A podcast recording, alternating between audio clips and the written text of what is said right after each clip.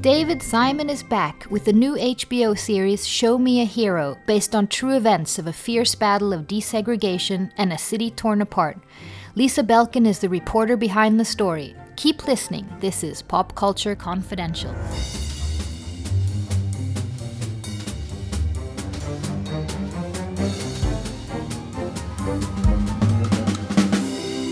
Hi, I'm Christina Yerling Biro. Thank you for listening. Wire creator David Simon's new HBO miniseries Show Me a Hero is about to premiere. It's written with Wire collaborator William Zorzi and directed by Oscar winner Paul Haggis. And the themes of segregation and fear seem more timely than ever. Simon once again showing that within small local politics and issues you can find real stories, fears, and the deepest humanity. Show Me a Hero is based on real events in the city of Yonkers, New York, just 20 minutes outside of Manhattan in the 80s and 90s. The NAACP filed a lawsuit stating that the city of Yonkers illegally and intentionally fostered segregation by concentrating all of its public housing and minorities in one section of the city. Judge Leonard Sands found this to be true. He ruled that Yonkers build 200 affordable housing units in the city, including in the traditional white middle class neighborhoods. The battle to build these houses would cause a racial and class fight, rage and fury by the politicians and citizens, draining the city of money and paralyzing Yonkers and destroying political careers for many years to come. The actor Oscar Isaac, whose performance is already being compared to that of a young Al Pacino, plays Mayor Wasicsko. Nicholas Wasicsko was at 27 the youngest mayor in America. He ran his election first promising to oppose the new housing, a campaign tactic that would win him the election, but later changing his tune and becoming a believer in housing reform. The events would completely overturn and shatter his political career and life. Well, don't tell anybody, but I always wanted to be the mayor. I used to talk about it all the time growing up. For the first time in my life, I am on the right side of something. And I am all alone.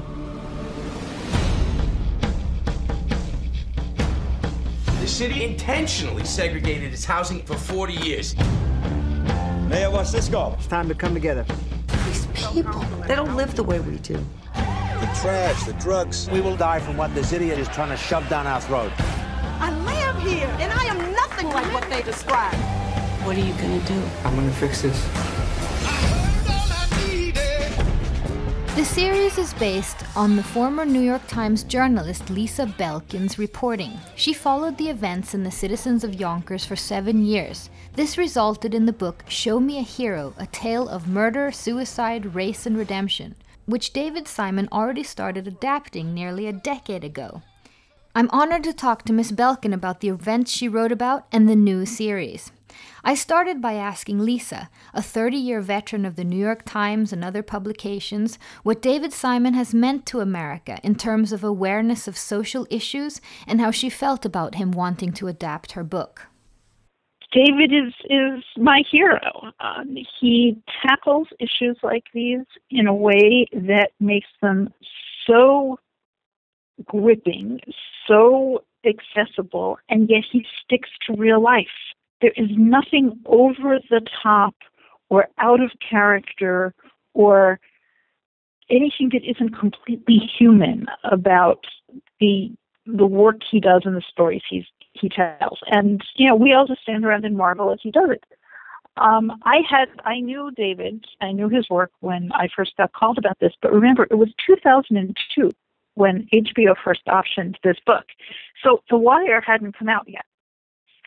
I knew David as a journalist because journalists knew David then, even if the whole world didn't hadn't quite caught on the way we had. And he had done um, The Corner, which was one of his books that was made into a miniseries. He'd done Homicide. Um, Life on the Killing Streets was his book. It became Homicide: Life on the Streets. But the whole time HBO was uh, um, my agent kept saying, you know, David this, David that, and I truly wasn't paying attention because these things never happen. So why, why, why should I pay attention? After a while, it was sort of embarrassing to say, I honestly don't know what David you're talking about. So we we did the deal, and my phone rings. And this voice says, Lisa, hi, this is David Simon. And, you know, I was extraordinarily nonchalant. I was like, David Simon? Is he David Simon? David Simon from, from the corner? And there's a pause, and he says, Lisa, didn't your agent talk to you? I said, uh, yeah, but I wasn't paying any attention. And so I watched David become David or become more David um, while this whole thing went through its its development process, and that was a really wonderful perspective because I saw him doing for for his all of his material what he was also doing for the scripts he was writing in his spare time for me. And I like to think he had good material to start with in this case, but he's he's a master at this. So you were actually living in Texas in 1988. Um, uh, what drew you to the events that were happening in Yonkers? Right. So I was not here when the the worst of the Yonkers fight happened. I was, as you say, I was living in in Texas. I was covering something completely different for the New York Times, which was you know that part of the world, um, Texas, Louisiana, and even there, though, even there, you heard about Yonkers. I mean, it was national news, and it was resonant for people everywhere in the country. The idea of, but wait a second what do you mean somebody can just plot some buildings in the middle of my neighborhood? And so I I read those headlines as a, a casual reader, and then in 1992 I moved to a town about two towns north on the Sawmill River Parkway from Yonkers, and suddenly this was my backyard.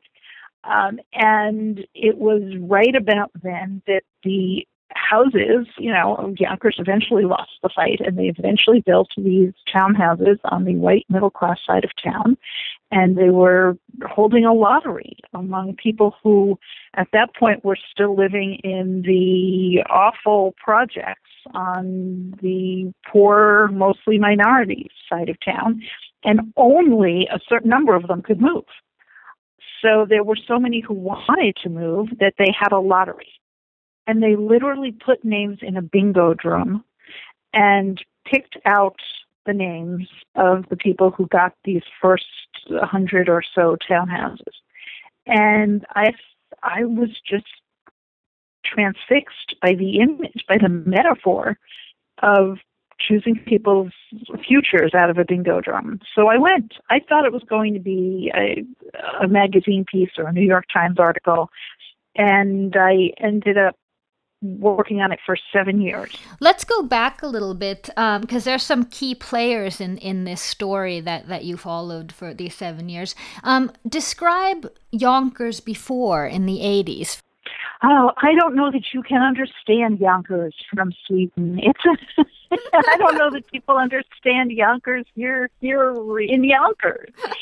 It is, you know, towns develop personalities and psyches, and it's, it's almost an organic living organism. And Yonkers was a city of immigrants.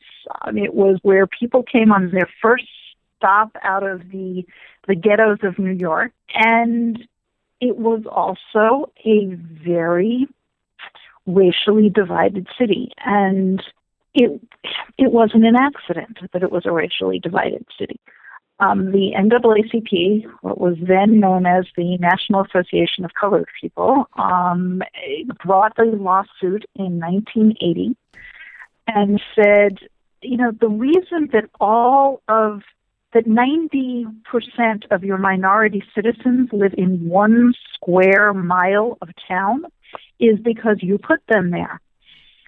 And we can prove that you put them there because, well, the, the leaders of Yonkers left a really remarkable paper trail of memoranda and quotes and decisions that said, you know what, put them there. No one else wants them, go put them there. And a judge ruled that this was deliberate discrimination 40 years of deliberate discrimination. And that you are not allowed to put people there because of the color of their skin. And to remedy this, the court ruled that they had to build housing specifically for public housing residents, paid for by the government, and filled with poor people of color on the white middle class side of town. So this fell in the middle of a place that was already so territorial. And your identity, it was so much about where you lived. And it fell like a bomb. It, it all but destroyed the city because people fought it so vehemently. And then there was a young, the youngest mayor in American history at the time, Nicholas Wasicsko. Uh, you describe him already as a child, almost as a political animal. Describe him. Yeah, again, only in Yonkers. Um, but Nick Nick, as a kid, used to basically drive all his friends crazy and get teased on the playground because he would say things like, you know, I'm going to be mayor, and and his friends would call him mayor, and they, as as he says in the film, you know, it wasn't meant as a compliment, um, but they would call him the mayor on the basketball court, and this was all he wanted was to be the mayor of Yonkers. And he was a young, he was 27, 28 years old when he first joined the city council. And he was run for mayor as a sacrificial lamb. Um, the, the political higher ups realized they had to run someone. And then there was this housing.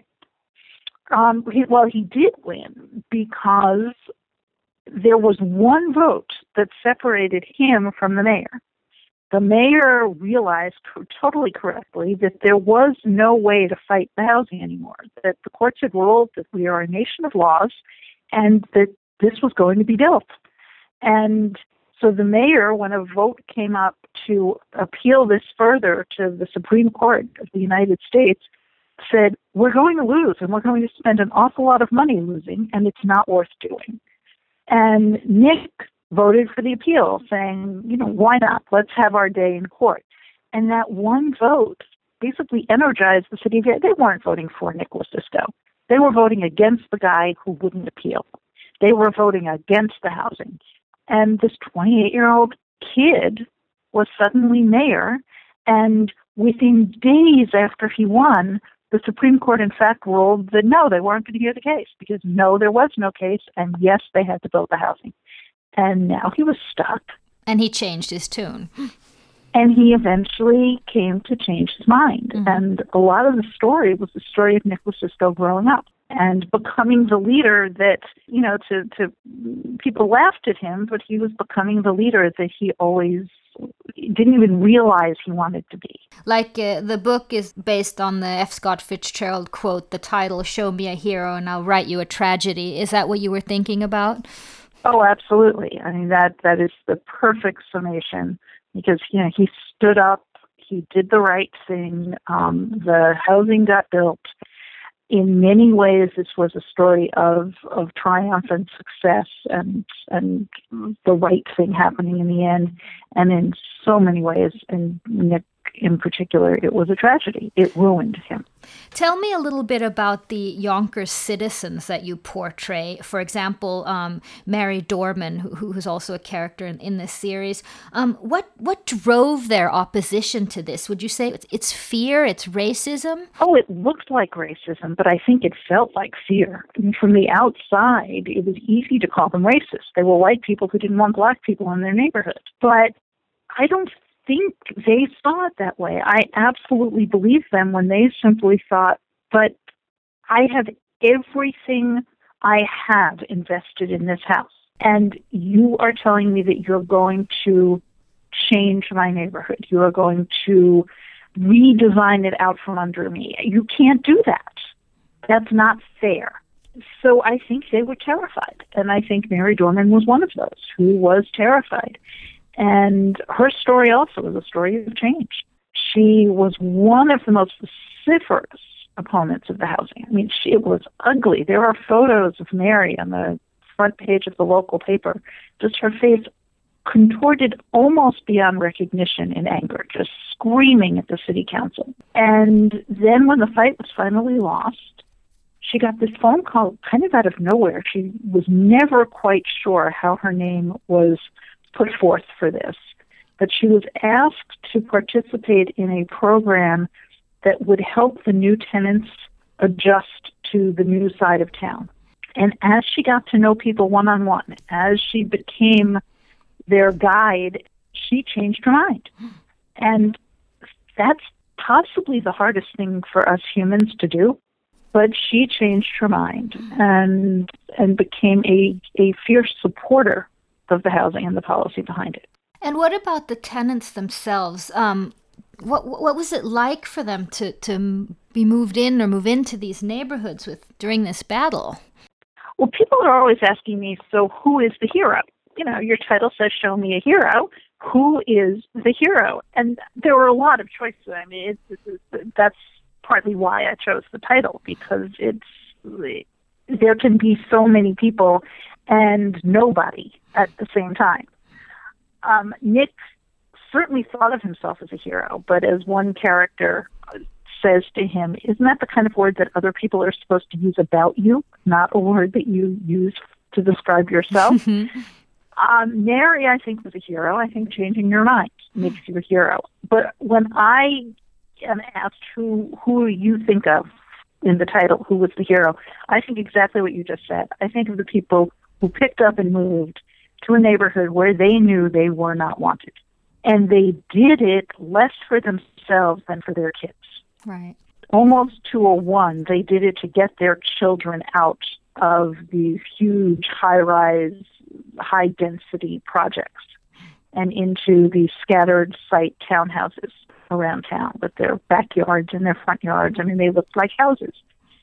And it took courage. There are scenes in the book of the first nights of a lot of these women, and almost all of them were women, um, when you know one woman sleeps with a knife under her mm-hmm. bed. She had grown up in the worst part of town and never felt in physical danger inside her own home.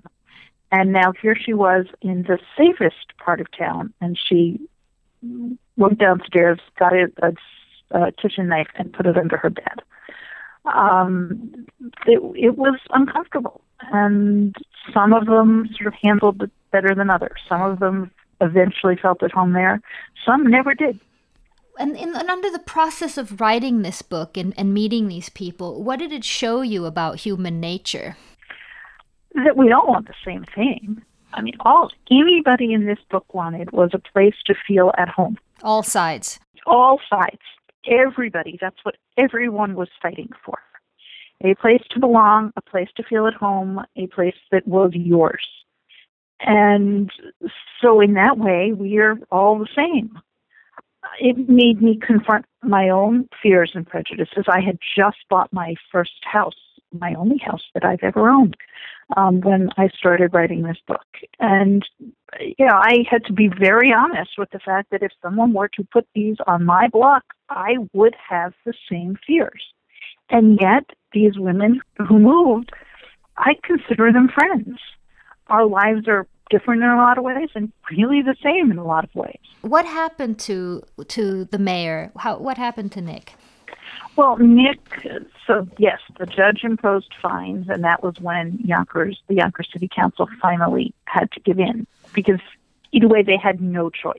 Does a city exist when it has to lay off its entire police force and its entire fire department? What is a city if they have no money and the fines were reaching a million dollars a day, and they were wiping out the entire city budget. And so the city council gave in. Nick ran again for mayor and lost. He, you know, he was basically professionally and in some ways, one it turns out personally destroyed by this. He did the right thing and he paid the price and he, you know, he spiraled downward, and he paid the ultimate price for this. Our city is at a crossroads. I don't you hold your hand, sir. You, you want to live where people were angry at you? You should have let me down. This is the only responsible option we have. Should have took your chance. Justice is not about popularity. No, it's not. But politics is underneath it all, people just want a home.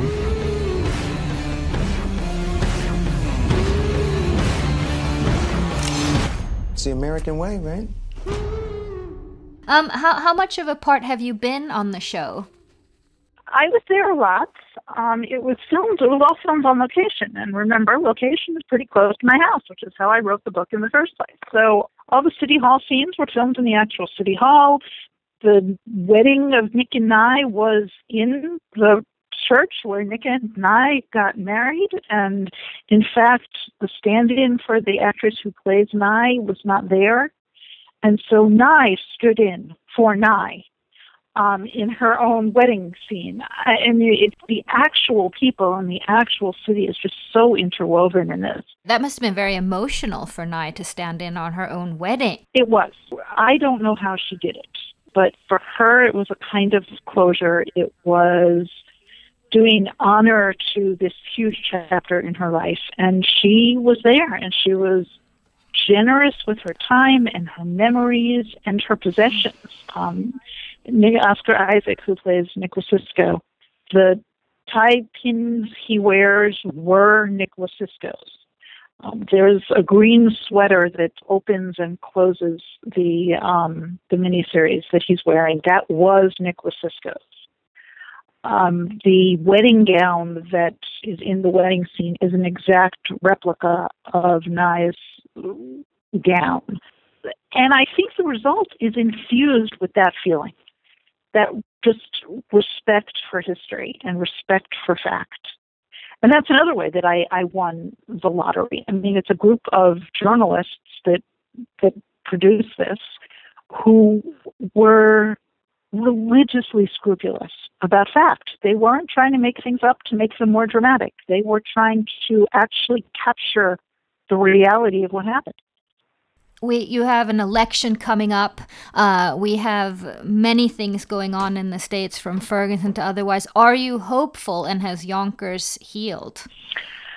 Am I hopeful? I think Yonkers itself is a better place than it was in 1988. I think Yonkers has grown up, and I think an awful lot of the reason that Yonkers has grown up is because of what it went through. I think it saw itself in a way, or the nation saw it in a way that it came to dislike. And I think Yonkers has matured. Um, the country on a whole, as a whole, I really wish this weren't true, but I think this story is more resonant here now than it was when I wrote it. It they, we filmed with Ferguson as a backdrop. We edited with Baltimore burning uh, it, it, this we have not fixed. You said David talks often about the two Americas. We have not closed the divide. If anything, it seems to have widened over the years. And so, yes, this story speaks to today as much as it recreates 1988. And I, I, I'm sad about that. But if there's a small chance that perhaps watching this will make other people recognize, as Yonkers did, that wait, we are fighting a fight, we're vociferously fighting a fight that maybe is the wrong fight, um, then yeah, I guess I'm a little, a little tiny bit hopeful. Miss Belkin, thank you so much for talking to me and, and good luck. I've, I think the trailer looks amazing, and I think this is a hugely important series, as was the book, of course, and which will be reissued on September 1st with the foreword by David Simon. Yep, new foreword by David, new afterword by me, and, um, and a lovely picture of Oscar Isaac on the cover. Thank you so much to Lisa Belkin, and thank you for listening. There'll be more coming up on Pop Culture Confidential next week. You can follow on Facebook, Instagram, and Twitter. This episode was edited by Moa Larsson, and music by Carl Borg, produced by René Witterstedt and myself. I'm Christina Yerling Biro. Thank you.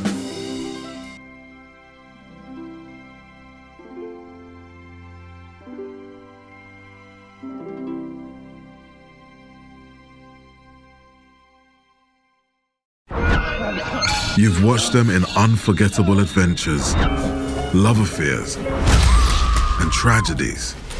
Now it's time to hear their own remarkable stories. From the makers of Death of a Rock Star and Death of a Sports Star, This is Death Ready. of a Film Star. And action. Starring Heath Ledger, Marilyn Monroe, Chadwick Boseman, Robin Williams, Carrie Fisher, and Bruce Lee. Search for Death of a Film Star in your podcast app. You've seen them tell stories. Now it's time to tell theirs.